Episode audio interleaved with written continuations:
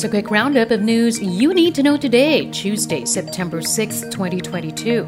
Executive Secretary Vic Rodriguez finally shows up at the Senate after senators voted to subpoena him to attend the probe into the sugar importation fiasco. During his opening statement, Rodriguez apologized to senators. He told them he did not mean to disrespect the chamber. The Blue Ribbon Committee earlier moved to subpoena Rodriguez after he initially snubbed today's probe. Philippine inflation eases slightly in August. The consumer price index eased to 6.3% from 6.4% in July. That's due to the slower increase in the cost of transportation and select food and beverages.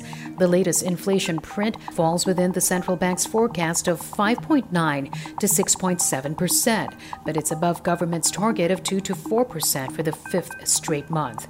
The BSP says upside risks continue to dominate its inflation outlook in the near term due to higher global non oil prices, among others. The Justice Department dismissed the cyber libel complaint against Gabriela Party Representative Arlene Brosas and former members of the Makabayan Bloc in Congress.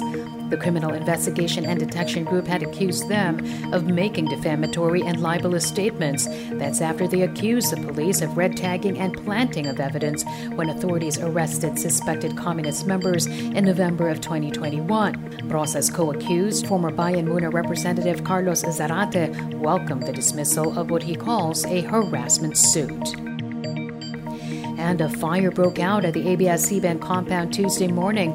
The fire alarm rang out at 7 a.m., prompting all employees at the ABS-CBN main building to evacuate. Employees were eventually allowed to return inside after the fire was put out, but it took a while to get the power and the network servers back up.